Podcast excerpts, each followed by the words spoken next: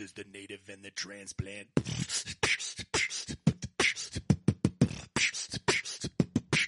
Native and the.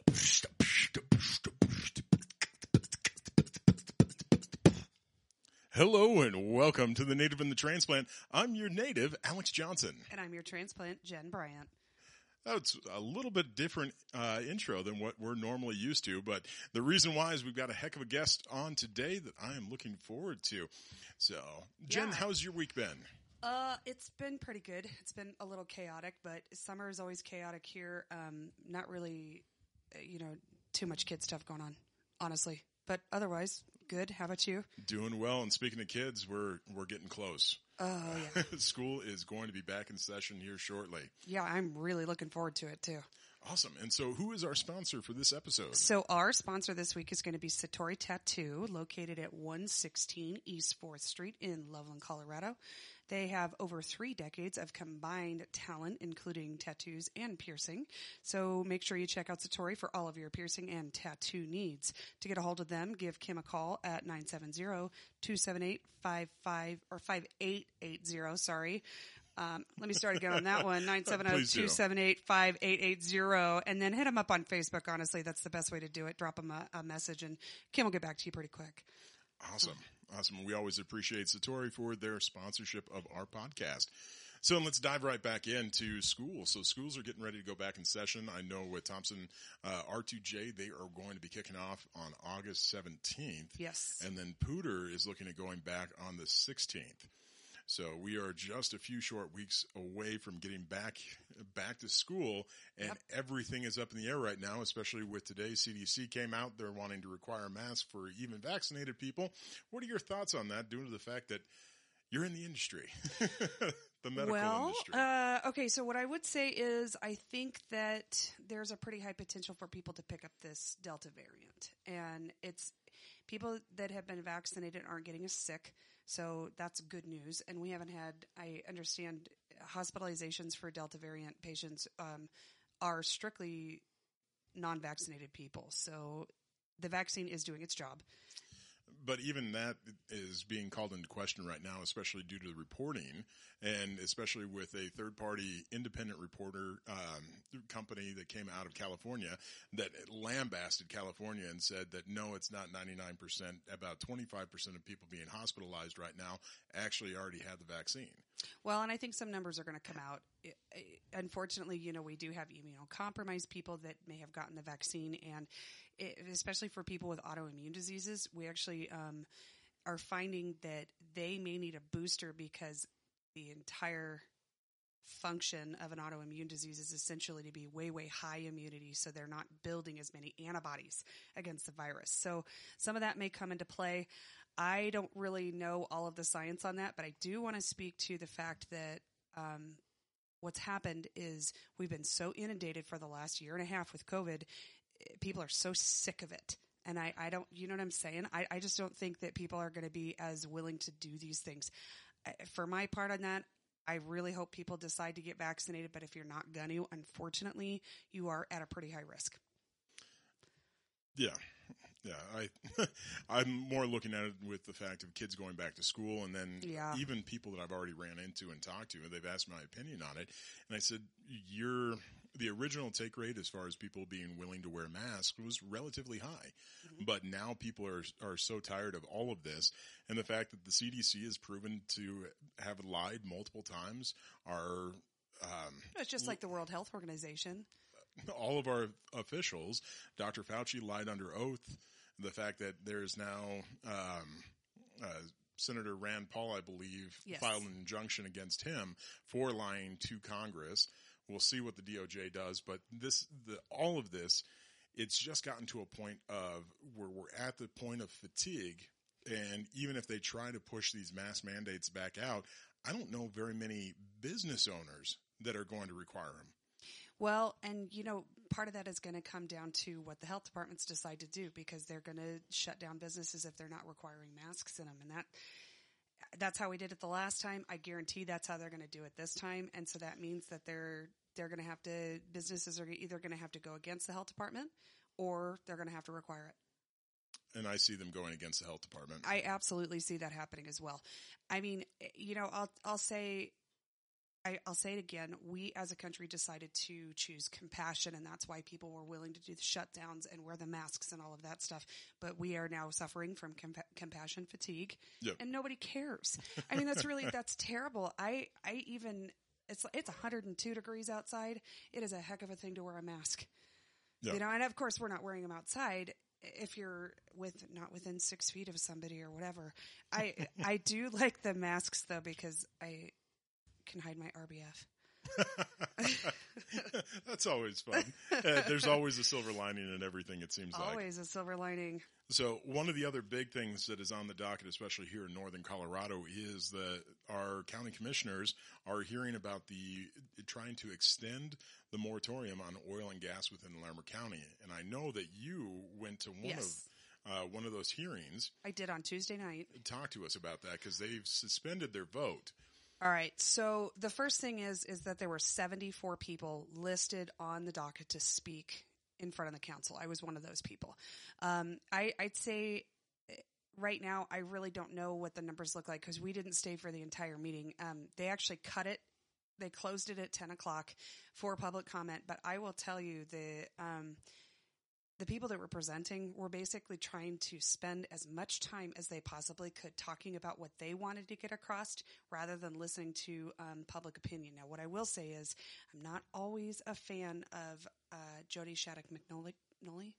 Um, but she, McNally, yeah. McNally, yeah, she did actually say, you know, we, we want to hear from the people. So let's, cause there was all this questioning after all these, um, discussions and presentations and all of that. Um, I'll tell you though, the guy that initially presented why they wanted to put all of these new moratoriums and, and stopping drilling and, and this, the, you know, the 2000 foot st- setback, all of that, um, he basically blathered on about stuff that honestly a lot of it was untrue. I'm believing that that's the same gentleman that uh, spoke out as, as or spoke for and in favor of Senate Bill 181. Oh, I would lay money on it. And you know how I feel about Senate Bill 181.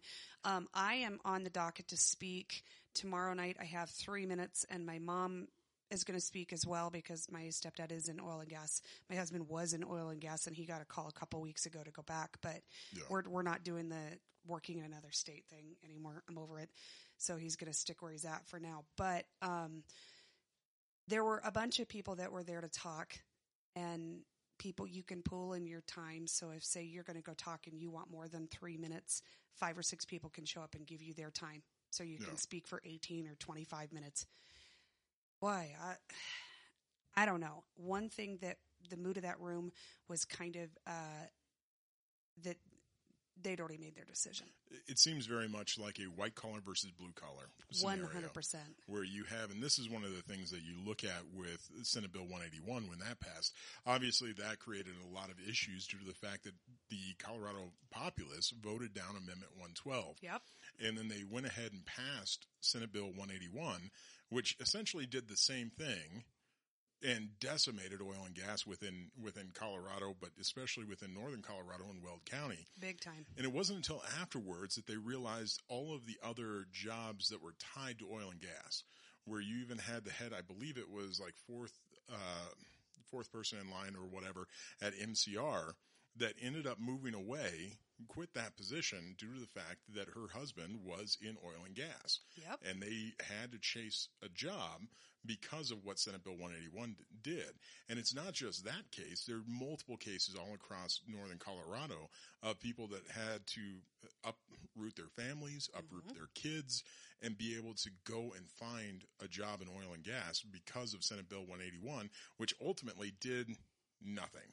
Well, you know, just on that same uh, vein of thought, honestly, I know a lot of nurses that spouses are in oil and gas, and we've taken on the burden. I, I mean, I'm the primary provider for my family at this point, and I mean, we took on more jobs. I was working two jobs at one point, you know, nights and weekends, and all through the day, all week long. And, you know, woe is me. At least I have a good career that I can work into. I, I really will say that. Um, I have a good career that I can, I can work and I can always find work. But I will tell you this, we already have a shortage of nurses. And if we have nurses leaving the state now because their spouse worked in oil and gas and they can't work here, Oh yeah. the, The- the infrastructure is, it, this is not, it's not good. and this is the problem that we have, and I hope that our our county commissioners actually take this into effect is overall cause and effect. Yeah. And looking at the if they go through with these moratoriums and they look at the cause and effect and the overall ripple effect that these decisions have. So many of our elected officials don't bother to look at the ripple effect of what their actions are doing. And the fact that we had 503 different bills that passed during this last legislative Yeah, session. June 10th. Yeah, it, it's insane to actually dive in and understand the full ripple effect of all of these different laws. And that's, again, part of the reason why we as members of the community need to be involved and need to be engaged. Big time. And I'll tell you, there was a very clear divide between people for and against. And it was amazing how you could just see people in the audience seething at the idea that this wouldn't pass and the mm-hmm. idea that it would pass.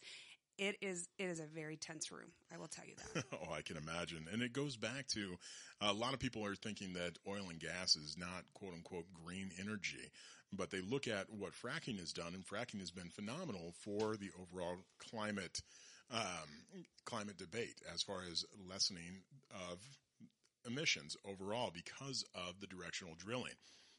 But most people fail to take into account, and we talked about this when we spoke about climate change, Yep. is the fact that all of our renewable energy right now has to come from oil and gas. Because eh, solar panels take oil and gas, take petroleum products. Windmills take oil and gas. So there's something that has to be done, and people have to have an understanding that we can't just get rid of oil and gas we can move forward to try and find some better solutions, but oil and gas has to be a part of it in order for us to get there. Well, here's the thing too. it takes a lot of time to get your electrical vehicles, to get your grids ready for solar energy, for wind energy, all of those things. And until that's in place, you can't just stop drilling and you can't stop producing those things because we cannot produce renewable energy without fossil fuels. That's the reality of it. And if you think if you think that you're one of those people that is not going to use or you're going to reduce your footprint, that's great. Go buy some carbon credits, okay? Because here's the thing: the glass in your cars, the wheels on your tires, the, The rubber. your- there- I, meant, I meant the rubber on your tires. Yeah, sorry, the wheels on your tires. Yes, Jen is tired. Um, the rubber on your tires, the plastic on your shoes. All Yeah. everything is produced with petroleum. Yeah. If you want to truly be green, don't be vegan. Well, exactly. the you know the other thing is is that if you if you want to reduce your your footprint, okay, buy locally, produce as much as possible, reuse, reduce, recycle. Which, to be perfectly frank, recycling has become a little bit of a joke because you know it's like twenty five percent of everything you recycle is actually recycled. Yeah. Seventy five percent of it is burned. Oh, great! So let's just burn some plastic. That's fine. Oh yeah, Right? it's fun. Well, let's not dive into the uh, climate change. I'm sorry, I'm the one No, that brought all that up. It's right. um, so let's take a, a, a quick recap. Uh, we've had some updates as far as the flooding situation, especially down the Poudre. Yes. Um, where they originally had found one person. There were three people that were missing. They found two of the other bodies. They and, did. And there is only one that is outstanding at the moment. And unfortunately, it sounds like the, the uh, last one was someone that was from out of state that was just here enjoying the Rocky Mountains and camping. Yeah, so we had uh, David Brown, 61 year old uh, Southwest Airlines employee. His sister, Patricia Brown, was 59, uh, French horn player from Madison, Wisconsin. Um, and their father, Richard Brown, was reported missing and is likely the person whose re- remains were found on Monday. Um, and Diana Brown, who is married to David Brown, um, remains missing as well. But it sounds like they're presuming presuming that they're they're deceased. our our thoughts go out to the family. I know that that doesn't sound a whole lot, and it seems to be overused, but it truly is. I you go on vacation and to have something like that happen while you're you're trying to just relax, especially after the last year and a half that we've had, Yeah. and you have a tragedy like this happen. My truly, my thoughts go out to the family. Uh, yeah, their son um, is actually named Colorado Brown. Um, Really? Yeah, and he is here to essentially help with the search and all of that. It, they owned a cabin up there, and it was basically where they took vacations as a family. It's really sad. Wow. Wow. So, um, on a totally different subject, uh, did you hear that they shut down the Carr, Carr Colorado post office? Is that the one that they're thinking that there's a, a meth facility in? Well, potentially, but there's a little more to it. So, Carr is south of the Wyoming border by about 30 miles as you're heading up I 25, right? Yeah. Um, but I, apparently, in May, there was a shed that caught fire. Um, and they kind of thought maybe some meth operations were going on there. So the the postmaster general is actually saying he does not suspect any of the post office employees were involved in it. That it may have just been this shed behind or whatever. And the United States Postal Service is saying that they're going to totally redo the entire building so that they do meet air quality standards. But who was like, we should check the air quality in Carr, Colorado. Their post office. It's it's I, I. I think somebody's messing around a little bit. Yeah, just just yeah, just messing around on a corner. Oh man. Yeah, so that's interesting. Um, So, but on a lighter note, what do we have coming up this Saturday? I'm pretty sure that we have the Bluegrass and Blues at the Foundry. yeah, it's part of the One Sweet Summer series, and there's several um, bluegrass bands that are going to be playing. They're going to have beer from all over northern Colorado available for purchase, at, but the concert itself is free. So Awesome. that should be fun. I'm, I, I mean, I live a couple blocks from down there, so I'll just open my windows, maybe wander down for a beer. That's always a good time. And one thing that I'm excited about and definitely put on your calendars is coming up on August 28th, the Corn Roast Festival. Oh, I'm so excited The for the Corn Roast Festival. the Corn Roast Festival and Parade are back. And uh, that growing up here, that was one thing that I always look forward to. And it was disappointing when they moved the fair because it used to be had down Yeah. at the fairgrounds and you had the parade and all of that stuff. But still, the parade through downtown always a good time. Such a blast. Yeah. And then uh, I'm believing that they're doing the duck um, the duck float again, which is always awesome because a lot of local businesses they purchase one of the big rubber ducks and then they do the uh, the ducks down the river and see who wins. Oh, it's super fun. Yeah, you know that's that's you get that small town feel too. Yep. Um, I love the Corn Roast Festival. It is my very favorite. I Yeah. cannot wait. Awesome. Well, I, I'm ready to dive into the guests that we have this week. So speaking of live music, speaking of all of that, one of the things that has been missing is live music within Northern Colorado. It's starting to come back a little bit, but who we have is we have Jordan Polovina. Did I pronounce that right? Yes, you did. Polovina. Yeah, pretty good. Um, so he is a vocalist and cellist for Whiskey Blanket, as well as the vocalist, cellist, and producer for Grim and Darling. Welcome, Jordan. How are you? I'm doing very well. Thanks for having me. Yeah. So, and thank you for that intro. I, Yeah. If you're if you're all right with it, I want to steal it and be able to You use it. You could do whatever you want with it. I haven't beatboxed in quite a while, so it's, it could have been better, but uh, but I'm glad you liked it. That No, was that's- awesome. Yeah. That's fantastic. So, uh, with every guest that we have on the native and the transplant, we always ask them the very first question is, "Are you a native or are you a transplant?" I don't know if that's an exactly simple answer. So Dive I was I was moved here against my will as a kid, so probably right before ninth grade. So I don't know. That's kind of a gray area to me because So I mean I did a lot of growing up here, but I'm originally from Pennsylvania, Okay. a small town called Indiana, Indiana, West- Pennsylvania. yeah. Where whereabouts is that located? near the border of like Ohio, So I the, only, the one in the place, woods. one place in Pennsylvania that I'm familiar with is Kittanning. Katis, very close. Yeah, yeah, Very yeah. close. Yeah, Okay, yeah. 'cause Well, my- it's sort of close, but it's down the road a bit. Yeah. My grandmother. and I haven't been there. back in so long, so Okay. I could be dead wrong on the geography at this point. This isn't a geography test, so we won't hold your feet to the fire on that one. Um, so you um, were moved here against your will in ninth grade. Yep. And then have you been here ever since? Or I what's- have, yeah. I've been in Colorado ever since I moved to Boulder um, around freshman year, and that's where I actually started. Soon after that, started my band Whiskey Blanket. Um, we got our start at the Fox Theater up there. Actually, our first show ever was at CU, and then uh, we kind of grew, and we've done a bunch of Fort Collins stuff, and just been all over Colorado. But That's awesome. Yeah. So I want to dive right in because you kind of had your first or your major big break weeks before the shutdown. Pretty much. I mean, my big break, I guess, quote unquote, would is not exactly what I thought it was going to be. Um, my break was kind of getting into corporate music world. Um, Okay. So doing a bunch of cover sets and, like I said, some production work and stuff like that. So I was doing a bunch of hotels and getting around all over Colorado and actually going to Vegas and um and doing some stuff out of state um, for the corporate agency, and it was going very well. I was actually making money, not doing you know my original music, which is exactly what I want to do, but playing music for a living. Yeah. So that was a that was a huge deal, and then Just gone.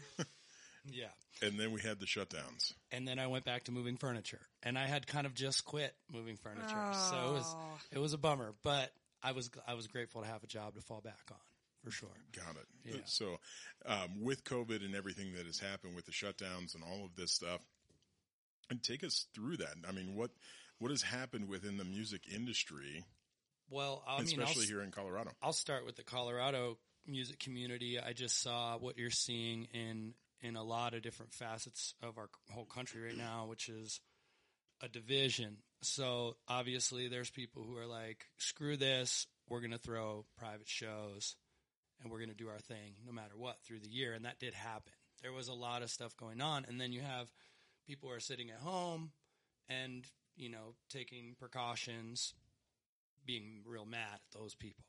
So, uh, as as tight as this community has been, you definitely saw a division within our music community too, which is unfortunate. Got it. And what have you been hearing from, especially venues? Um, a lot of them have closed, Yeah. which is really really unfortunate. Um, it's already hard to keep a music venue together, let alone closing for a year. My favorite like home venue is Cervantes, and I'm glad that they they stayed alive. That's kind of where I got my chops, but. Um, yeah, you saw a lot of doors closing, and some doors haven't opened yet, or we don't know if they're going to open. There's, I don't know. Also, on the other side of that coin, um, venues that were somewhat successful or successful, they just remodeled. Basically, they finally had a chance Just to take like, the time to do yeah, it, yeah. take the time to clean out their rooms. You're seeing that at Serves and some other downtown Denver venues. I haven't made up to Fort Collins much um, since the shutdown, but I, I plan to get up there. I'll bet you it's the same story. Probably less venues, but cleaner and updated. I mean, I feel like the Aggie could maybe use that a little bit. I bet you they did. I, haven't hope been in there yet. I'm, I, if I had to guess, I mean, they they were a successful venue for many years. Yeah. So, so I, I having the doors finally closed for long enough to get some of that stuff, that big honeydew list, Yeah, taken, taken care of in those venues is, ceilings. is wild because they have to keep their doors open. Yeah. I mean, you can't really start construction projects and stuff. You have to be open, you know, how many days a week. It's important. So, Well, and then you got to worry about staffing them now. Right. Yeah. So, uh, I mean, a lot of turmoil, but also some some new life. So, with the two bands that you're um, associated with, Mm-hmm. Talk to us about those. So, whiskey, uh, whiskey blanket. Whiskey you said you started that one. Yeah, we we that started. We were just kids when we started that one. We were all 19, 20. I mean, I'm looking at you. You look pretty young. I'm 36. Oh, wow, I need to change my routine. It's because I'm vegan. No, I'm just kidding.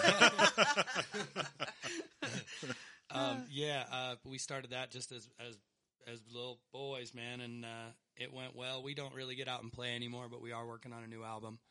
Um, Grim and Darling is my main project at this Okay. point. Actually, the other half of Grim and Darling is Jessa uh, Jessa Love, and she's actually a nurse as well. She's a graveyard oh, nurse. nice. But um, hopefully, we can get her out of there in the next year or so.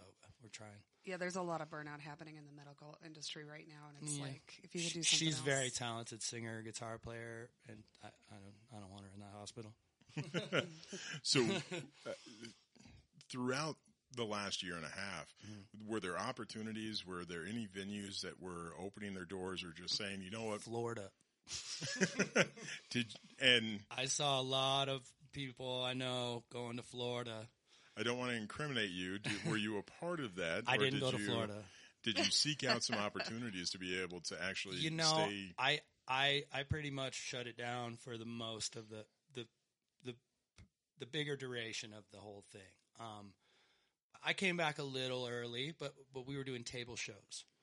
Um, so when we came back, we were doing limited capacity events. Okay. So um, And I, t- I pretty much laid low the whole time. I didn't really play. Talking to a, a layperson that isn't in the music industry or anything of that sort, when you say a table show, is that just at a Mm. just restaurant? limited capacity Okay. I- in an actual venue like you would be like again cervantes as an example they, they were doing limited capacity where you have your party at a table and the tables are separated and Yeah. there's guidelines and stuff like that. So that was and it's that's still kind of a thing. It's getting back to there's a few smaller venues that are starting to pack people in again um, which i mean as a musician i love i mean Well, yeah. I mean, I would imagine part of your energy comes it's a from part of my Yeah. heart and spirit. Like the full room of people sweating is like my thing.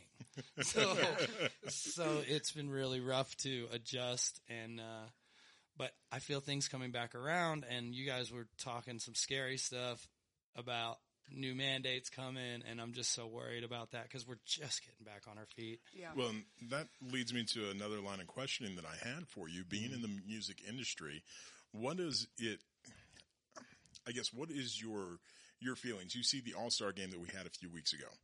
That you have all of, you know, it's a packed stadium. I was playing a corporate gig down there when that was happening. You have all of that happen, Uh-huh. and you're like, these smaller venues, we can't operate at full capacity. Yet they have everyone packed into a stadium for an All Star game. I don't, I don't like sports, dude.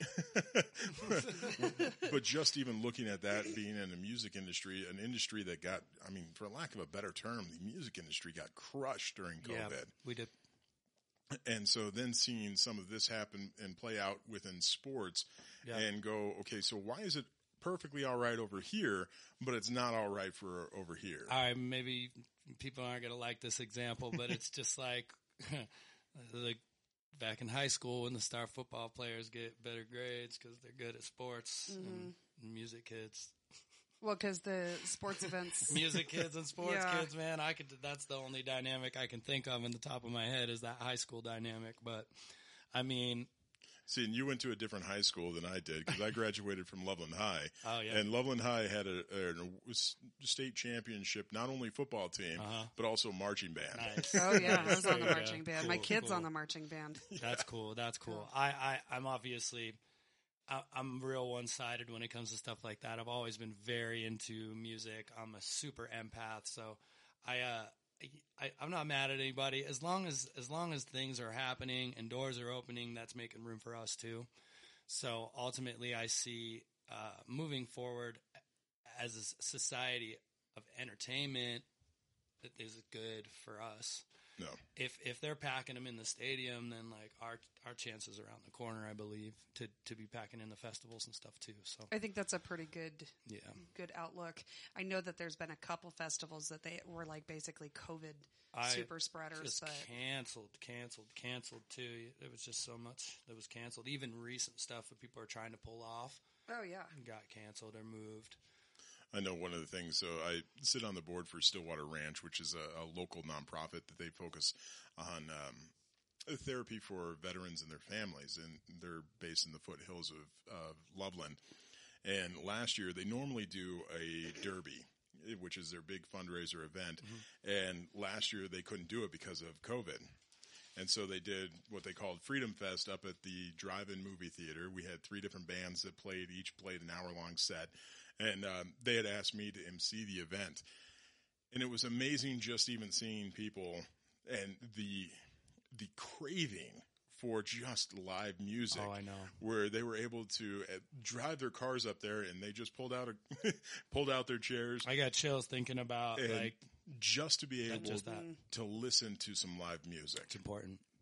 So uh, through high school, you got involved in music. Was what was what was the drive? What was the passion? Where how did you get involved? Man, I just fell into music real young. I mean, since I could walk and since I could sit at my grandma's organ, it's just been it's been everything to me. So, I mean, I'm lucky enough to have found my passion really early.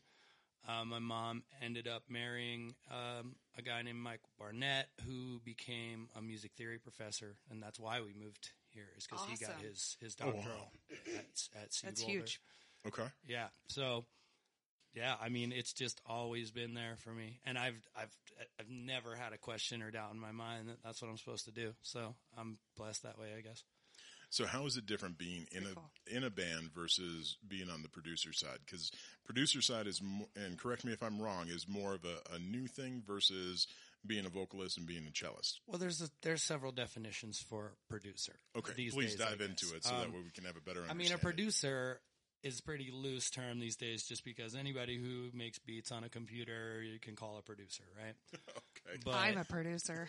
but but but you are though. You guys are producing a show, so Sure. that's a little bit different. There's different definitions of it, but at the end of the day, I I, I create, compose music, write songs. Um, I I like doing my own projects. My original music is most important to me, but that doesn't mean I don't like to just sit back and make stuff for other people. You don't have to be in front of the camera. I like to be behind the camera or behind the microphone, not pointed at me.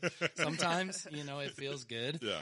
Um, it feels good to create something for somebody else. Um, I have a group called Future Joy that I'm working with right now. Um, just released a, a little EP with them, which I was really proud of.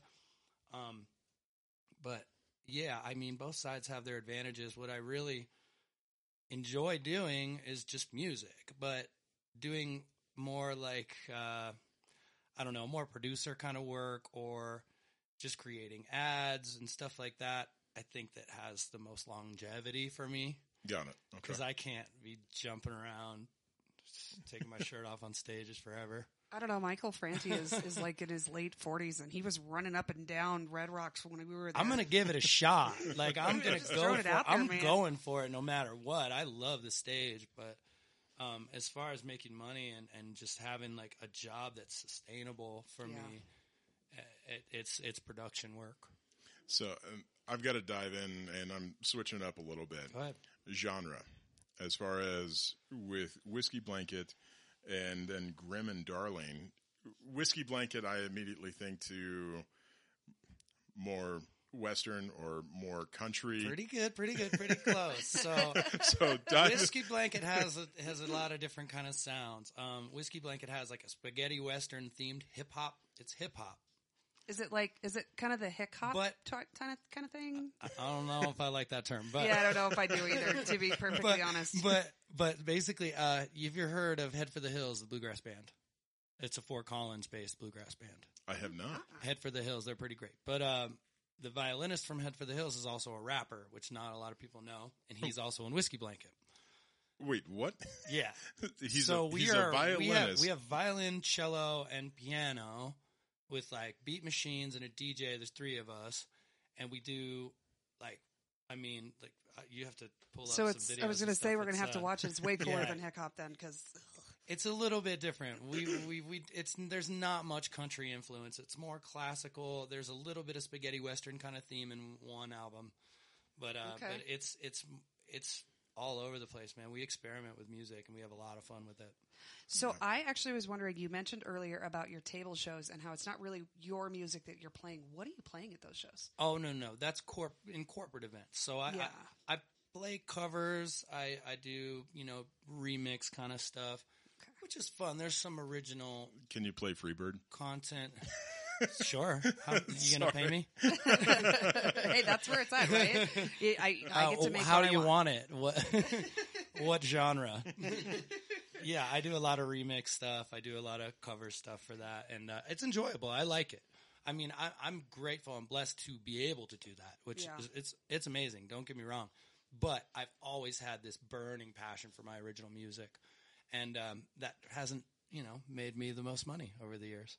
Got. But I'm never going to stop. Well, hopefully, when we get past all this crap from the last year, then hopefully you can really be doing your passion. I, I see myself as successful no matter what. I, I have to live that way. I can't I can't hope and dream of being rich and famous. it's it's just not in my playbook at this point. I just I'm successful already. I've been so many places. I've played Red Rocks. I've played Ogden. I've played most of the bigger venues in Colorado. Nice. I've been all over the country, and that's success to me. I have people who love my music and and listen to it. So it doesn't have to be a lot. That's so, where can we find your music? everywhere. Are you on Spotify? Yes. Okay, well, I'll be adding you. Yeah, Yeah. Amazon, iTunes, wherever. Okay. Yeah. So, with all of the different venues that you played, what's been your favorite? And- Cervantes is my room, man. Cervantes Masterpiece Ballroom in Denver is my place.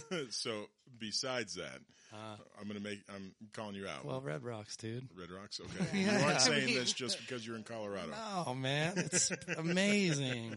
The only thing was, is I, I did it twice, and I didn't have in-ear monitors either time, and it's so hard to hear yourself. And there's this incredible slapback that you get in the big speakers, and it comes back to you, and then you're trying to listen to your monitor, and the monitor just goes into the sky.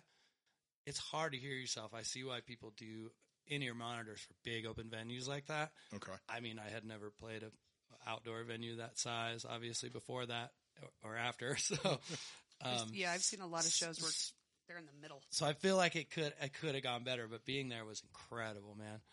But the sound that serves is why I love being there because it's just perfect every time. Every time. There Every is time. no, you don't even have to try. Those are my dogs. Red Rocks they always take care of it. Yeah, I just I just didn't have the. Uh, I wanted to be able to really get get in on there, but man, it was incredible to be able to do it. So you gave us the kind of the rundown on Whiskey Blanket. Now, what are we looking at for Grim and Darling? Well, Grim and Darling is heavier on the EDM side, but also very folky. so we go back and Wait, forth. wait, what? Wait, what? I could get on board with that. I'll take So we have a some new singer, songwriter, guitar player. I what we do, I like to call slappy ballads. Okay. All right. All that immediately comes to mind is the movie uh, "I Love You, Man." Slapping the bass when you say that. Oh, yeah, yeah. have you have you heard of uh, like Portishead and Yeah. stuff? That's kind of the vein, um, just with the kind of smooth female vocals. But she's a guitar player, like I said, and a singer, and uh, she also plays Ableton Push, which is like a beat machine. Okay. So uh, it's more of like an instrument than a beat machine. I play an MPC, which is a beat machine, I guess, and uh, cello and do vocals, and we sing together, and I rap sometimes, but it's heavy and then really quiet. Okay. It's kind of a roller coaster. It's a, it, and we do, you know, we cater our sets to where we're at and kind of where we, and we do corporate work as well.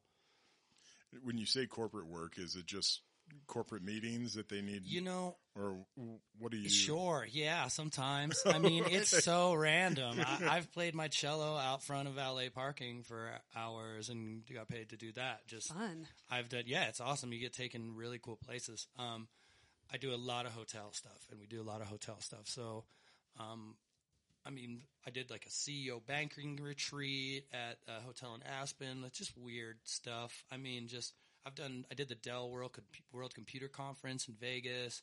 Just usually, I mean, usually, Really? yeah, usually you're just kind of uh, in the corner Oh, doing and your you're like, thing. playing. It's hang kind of background music stuff a lot of the times, but I always give it that background feel for about an hour, and then the second hour I just go in. yeah, it usually works it. out, and people people usually respond to it. But but yeah, it's it's it's it's good money, and it's it's fun, and it's music for a living, man. Thank Lord. So I am curious. What are you listening to right now? oh man, um, it's Dennis Lloyd. Um, what else? I'm always listening to like '90s underground hip hop. Just All, constant. all the time. Yeah. just constant. um, there's an Aesop Rock song called "Leapin' Larry" that is uh, so good, and that's actually kind of a newer one. Oh, speaking of frogs, honestly, Froggy Fresh. I'm gonna drop your name on this podcast right now. I don't know you, Froggy but I think you're great. What's Froggy Fresh doing? he, he, I think he got his start on like Tosh.0. He's a weird, weird cat, but he is. I don't know, man. He's got something. Um, there's a album called Escape from Hood Mountain, and the videos he's talking about like getting stolen bikes back for little kids and like.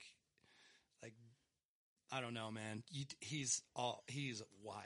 I'm gonna check him out. Yeah, Yeah, he's crazy. Froggy Fresh is crazy. Look up Stolen Bikes 3. He's got all this. Escape from Hood, Hood Mountain is, I mean, it's somewhat satirical, but it's a great album. I just think it's a great album. I don't even. I'm listening to it like this is great. I'm enjoying it. Yeah. Hey. Uh, Bonobo is one of my heroes. Blockhead, who we just played with in Denver recently. Um, some real like chill producery kind of EDM stuff. I don't know, chill Yeah. step, chill hop. I don't know. Just whatever comes. up. Writing everything you say hits down, of the yeah. 60s, 70s, 80s, always. Oh yeah. So I am going to throw it out there because I think we we do have some listeners that have no idea what EDM is. Um, well, EDM is another flex term, I guess. Uh, electronic dance music is Yeah. is what it stands for, but I guess electronic music. I don't know. I wish there was a better term for it. Make, I guess it makes sense, just electronic music, because it's electronically generated. Got it. Okay. Uh, EGM, electronically generated music. I'm going to coin that right so now. you heard that here first. I It's think been that makes more sense to me. Ele- electronically generated music. I don't Got know. it. Okay. I, I, I don't know because I don't necessarily make dance music. It's not house, but it it does have electronic feel and themes and sounds. But it also has guitar and cello. So I don't know, dude. I don't know what kind of. I honestly don't even know. We we just have a bio that basically explains everything that we are and. Yeah. Do you have Alright, I a guess. website you want to mention? Um, yeah, we've got grimanddarling.com. We've got all the social media stuff up. You can pretty much just Google either of those groups and get a bunch Okay. of stuff. Got it. Sweet. So what are you looking at, and especially being in the industry within Northern Colorado, what do you foresee happening over the next year, as far as with venues starting to open up a little bit, uh, with just lack of a better term, the getting back to normal. What Yeah. are, what are you seeing already? I mean, I'm seeing things start to normalize. Um, see, I'm my calendar's getting a lot fuller. So I mean, I imagine if mine's filling up, then others are doing the same. I see a lot of my friends out playing again. Um, we're starting to get full capacity shows again. I've been saying for a while that I mean we're looking at like really next year, middle of next year till we're till we're really popping again. You know Yeah. but I'll take whatever I can get at this point. I, I've recently kind of phased out of my day job again, which is which is wonderful because it takes a lot of energy from me, and obviously I want to spend that energy on music all the time. I always have like 400 projects in my head going at once. So what's the best way for somebody to book you? Um, I mean, I I've, I've had a lot of repeat business, honestly. Okay. Um, you could just message any of the pages. Um, my email is is always on there, so I get a lot through my personal email. Good. Um, we have management through uh, S- uh, Sonder. Is uh, we have some management for Grim and Darling, nothing for Whiskey Blanket. We've always kind of took that in house, but um, yeah, there's lots of ways. Call me.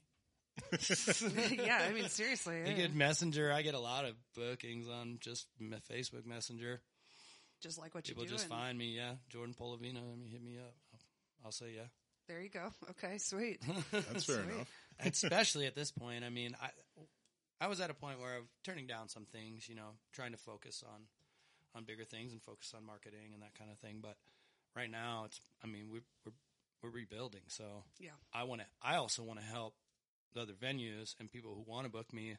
Like, if you want to book me, we'll work together to make sure that we're both taken care of. And I, I want to help the smaller venues at this point because I think that you know, if I was an up and comer, they would help. I mean, they helped me.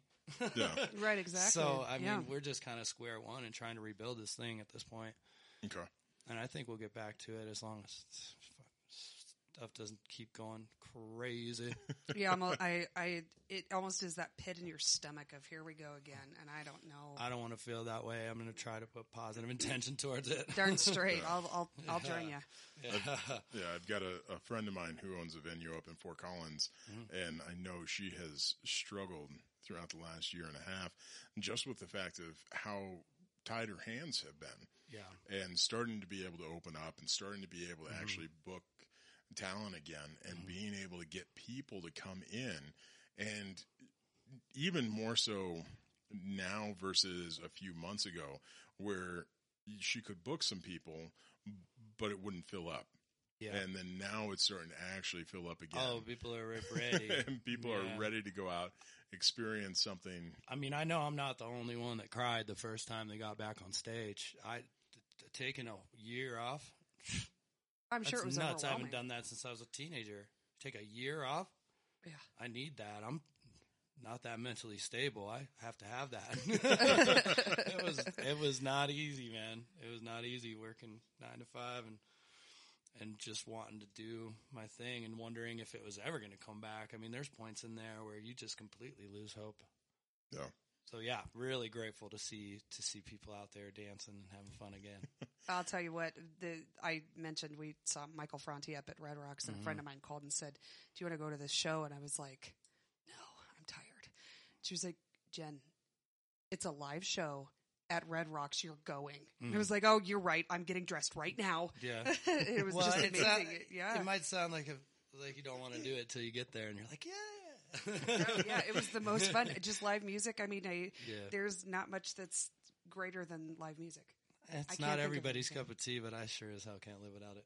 Yeah, no, I, I neither can I. So That's fair enough. So, um, with t- being today that we're recording this, and you have Dusty Hill from ZZ Top. Uh, I love ZZ Top, but hearing news that he passed away, what were some of your other older influences that you had Um, growing up? That's crazy. MF Doom just passed away. Gift of Gab, bunch of hip hop stuff too.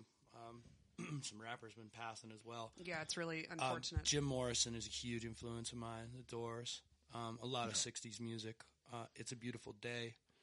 Um, I, I'm a huge Curtis Mayfield fan. Um, there's a ton, just so much. I've my moving job. I used to collect records out of people's basements, and I collected Yes. records before that. But I have crazy collection now because I just anybody who had a box of records, I was like, "Hey, you listening to those?" And they're usually like, "Mm, "Not in some years." I was like, "I could take them off your hand for you. They're heavy." I'd be happy to move those into my vehicle. Yeah, exactly. And t- you know, half the time they're like, "Yeah, why not? Go ahead." So I, have a lot. I, I, of we need to talk off, Yeah. off the air. I got some stuff. oh man, I got some original posters, some some cool stuff in there, that was uh, I, specifically from '60s era. I got my dad's um, after my dad passed away, and when my mom moved out of the house, um, out of their house, and kind of downsized a little bit. I was able to just take his records. I didn't steal them. I asked permission. You, you were given those. I was given them, was and uh, some of the you know original Led Zeppelin, some of the the original records that you have. There's Yeah. just nothing, nothing. Like I could smell it in my brain thinking about what they smell like. It's Yeah. the smell. Like I'm addicted to it. I just love it. I love It's like old records. books. Yeah. Well, I, I remember the very first Led Zeppelin song I ever heard. It was Black Dog. And I just, Zeppelin is the truth. I mean, it, yeah, it is really seriously. oh. Pink Floyd is a big influence for me. Oh, I love Pink Floyd. Zepp, obviously, but So where are you playing, especially here in Northern Colorado? Um, you I'll give you a moment to I'm, look at uh, your let me calendar. pull out that handy dandy calendar. you know, I'm not doing a ton. I you can find me at my mom's place. She owns a little place called Sidetracked. Oh, yeah, yeah. We love Where them. They're we- awesome. Your That's- mom owns Yeah, that. You- I didn't realize your mom. yeah, owned my it. mom owns that place, so I got to give a shout out to Sidetracked and Berthoud. Dude, it's Um, such a great I- little location. I bop too. in there and play every once in a while, and she's always got stuff on the walls if I'm going to do it. So people in Northern Colorado can always come see a real intimate one down there every once in a while. But, well, and uh, the staff there is awesome. They have great yeah. food. Everybody's amazing. Your mom's done a phenomenal job with it down there. Love for it. sure, yeah. No, she's uh, she's very passionate about that place. She's done a great job. Um, I'm at the Black Box in Denver on August 13th. That's a solo show in the lounge, I believe.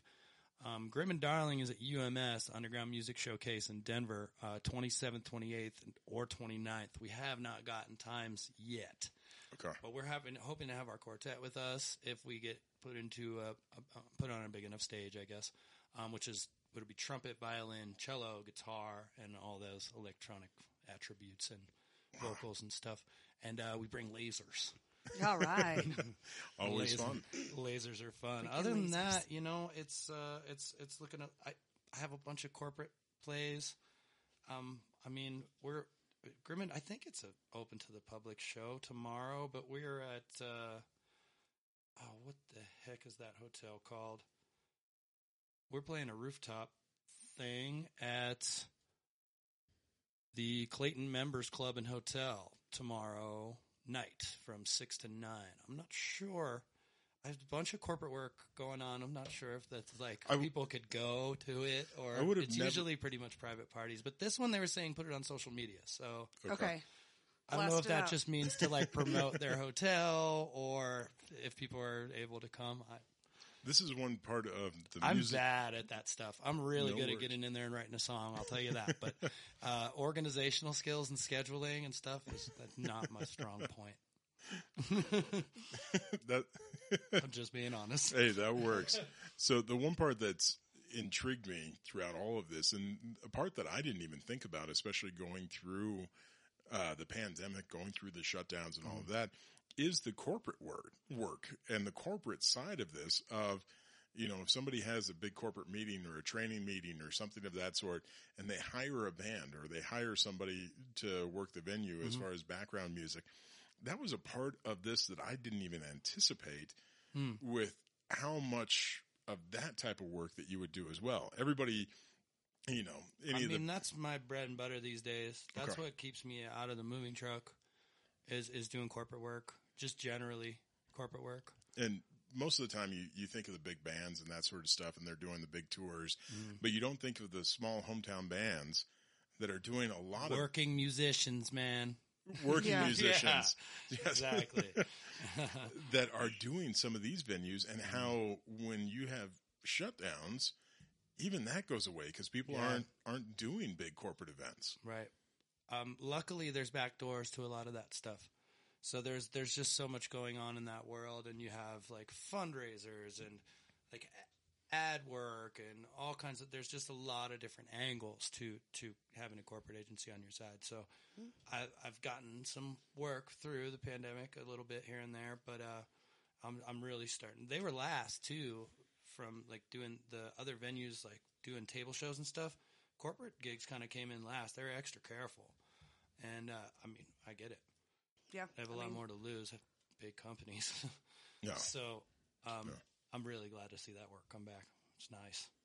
that's awesome. Yeah, Well, Jordan, thank you for being on, and My it's pleasure. just a, a it's a different world that not a lot of people know about. yeah. And so I was intrigued when you and I sat down and started chatting. I'm like, I need to have you on the podcast Oh yeah. just to be able to enlighten people about this is a side that people didn't think about, that people didn't anticipate or didn't even wonder as far as okay, what's going on within the music industry. You Yeah. you hear music industry and you think the coast, you think L.A., you think New York. You don't realize that there are local bands. A lot of those people are moving here. Yeah, and a For the lot of record. a lot of local work Mm. that all of a sudden went by the wayside because of all of this, Mm. and just having a little bit of an insight as far as what happened within that industry during the shutdowns. Yeah, it was it was wild, but we can get through it. We can we can rebuild it. Absolutely. I, I would concur. I I think it's coming back. So. Yeah, yep. We got some work to do, but it's coming back. So I know you did a little bit of an intro, and I'm putting you on the spot on this one. Hmm. So one of the things, and you've been enjoying some some of our beers. It's our beer of the week. I was just at this brewery. They have the coolest art. It's so metal. I liked it a lot. Oh, they have such a cool tap So, room.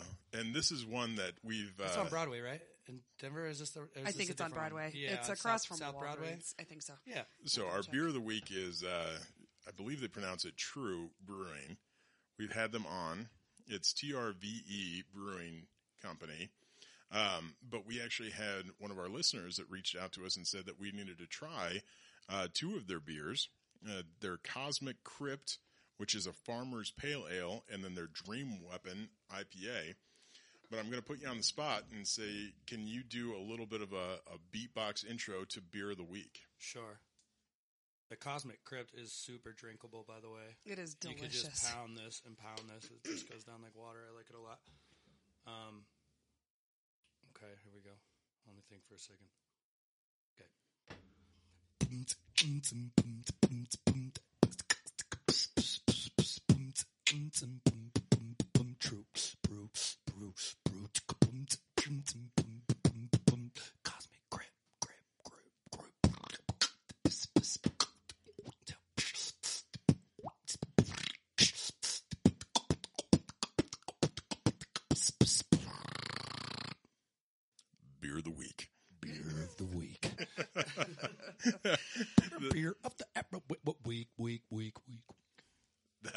awesome.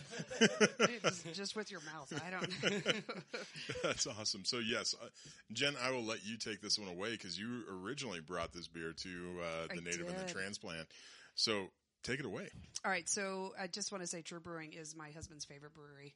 We make a trip down there at least once or twice a year. We got down there, I probably, I, I think it was pre-pandemic. Um, but I am drinking the Cosmic Crypt. It's a farmhouse pale ale. Uh, the alcohol by volume is 5.6%. And yes, it is incredibly drinkable. It's really smooth, um, crisp. I say that about a lot of beers, so I'm going to take a sip and say a little more about it. I'm going to take more than a sip. So I was reading the hops that are in here. It does have a little bit of hops in there, but it's got the Mandarina Bavaria, the Saaz, and then the malt is a Troubadour Pills and a Troubadour, Troubadour and Taro. This is a really, really good beer. I'm really glad somebody mentioned we needed to try this because it is, there's not a lot of, I don't know about discernible flavor you can pull out of it, but it is good. It is good. What do you think? I, I love this beer. I'm almost certain that I grabbed a four pack of this last time I was there. This very one. Oh, yeah. Because he let me try around all of the beers, and some of them are very crazy, Yeah. delicious, and but super weird. This one is just a perfectly a perfect beer to me. It is. I I really don't like it. Yeah, I mean, if you're going to pair it with something, as, I would want like a charcuterie plate and like just like fruit and cheese and all of that. I It- think you could pretty much wash down whatever. you whatever. got Yeah, I concur. I concur. What do you got, Alex? That's awesome. Uh, so I have their Dream Weapon Indian Pale Ale, the IPA, and this one's a seven percent alcohol by volume. Um, this is this is a very good IPA. I actually love it. I'm gonna have to try one of these. It's uh, so it's a little bit different because it is not it is not overly hoppy as well as it's not overly bitter. It's something that is just it it's it has a mellowness to it. And I'm wondering if that's because of they have the I believe they call it a Hüll Melon, H U L L, but the U has the two dots over it. So I don't know if I'm pronouncing that correct or not I don't know. um, as far as one of their hops. And so it's just, it's a delightfully crisp IPA. It really is. I will say that it, it's again pretty rare that I like an IPA. This one is really good. Um, it it's not too heavy. It is crisp. It's very smooth. It's got kind of a malty flavor there at the end that cleans your palate off as you drink it. So it's not. It doesn't just stay hops forward in your face, Yeah. um, but it still has a really good hops kick to it. Which uh, it it sounds strange that I, I don't like hops at all, um, and I'm not an IPA. You're a fan. liar. Well, apparently I do because this one's pretty good. I, I really haven't found anything from True Brewing that I, like don't all like. things Though. alcohol. Yeah, I'm a whiskey girl, so. I like that too. but yeah, I'm pretty impressed with it, honestly. I, you know, and if you haven't been up to their tap room, it. Um, I'll get the address here in just a second, but so cool. uh, it is such a cool tap room. Yeah. I mean, the artwork. They a ton ton of local artists that come in and do Yeah. stuff. Their their gear and their you know their swag is really cool, um, and they're so incredibly nice in there too. Like Ye- they they you want you to expect from beer. the music. Yeah, that's true because it's, some all har- like it's all hard music, yeah. And I was like, I don't know, I'll go in, go in there. I just kind of wandered in there. It's really weird that you guys have this. I wandered in there uh, a couple weeks ago or three weeks ago or something, and I was like, oh, this place is really cool, but I wonder if this guy's going to be mean to me. He was so nice. it was like the hardest metal playing. He's like, oh yeah, go try this one, man. Like, yeah, I was like, oh, this place is awesome. Oh yeah, I remember. I think the first time I went in there, I was like, "Well, I don't know. I'm not really a. I didn't know if I like fit in at first, but they're they're great, man. They're cool.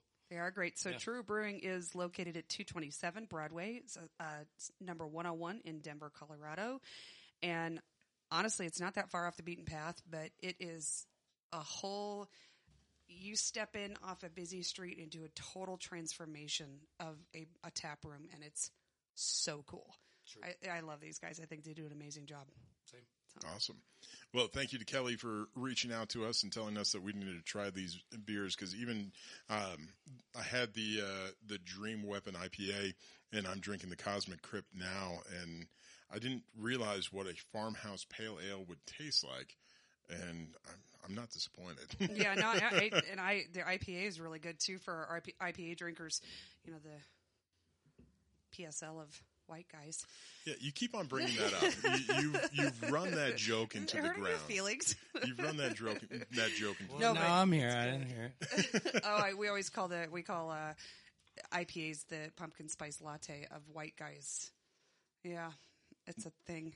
Uh, Ugh, a it's good one. almost pumpkin spice latte season. Ugh. Have you guys seen the Bo Burnham special? Oh yes. Watch part of it. Yeah. This reminded me of uh, a white woman's Instagram. that was such a good piece. He's so funny, and I love the angle he took with the filming of it and everything. he's so, he's got a big, big brain. yeah, he does definitely. That's awesome. Well, um, Jordan, again, thank you so much for being with us today and uh, for coming on the podcast and just giving us an insight to the music industry that the average person doesn't see. and before before you sign off, I want you to tell us again how people can find you to book you. So Facebook. Yeah, you can you can just get on Grim and Darling Facebook, or you can look me up, Jordan Polovina, Jordan Timothy. You can send me a line, Facebook Messenger. Um, other than that, Sonder Music Music Management. Awesome. You can look up Sonder. You can get us through there. There's there's ways. Perfect. Nice. You just Okay. put up ch- the cello signal in the sky, and then I'll come. just put it up in the back. That's awesome. Awesome. Well, thank you again for being on. And then again, our beer of the week is True Brewing Company, uh, TRVE Brewing Company out of Denver. Yeah, Cheers, guys. Thanks So, for yeah, having me. Cheers. Yeah, seriously. absolutely. Thanks and thank for being you. on. And thank you to Satori Tattoo for sponsoring this episode. And other than that, we will see you guys next week. As always, I'm your native Alex Johnson. And I'm your transplant, Jen Bryant. We'll see you next week. Take care.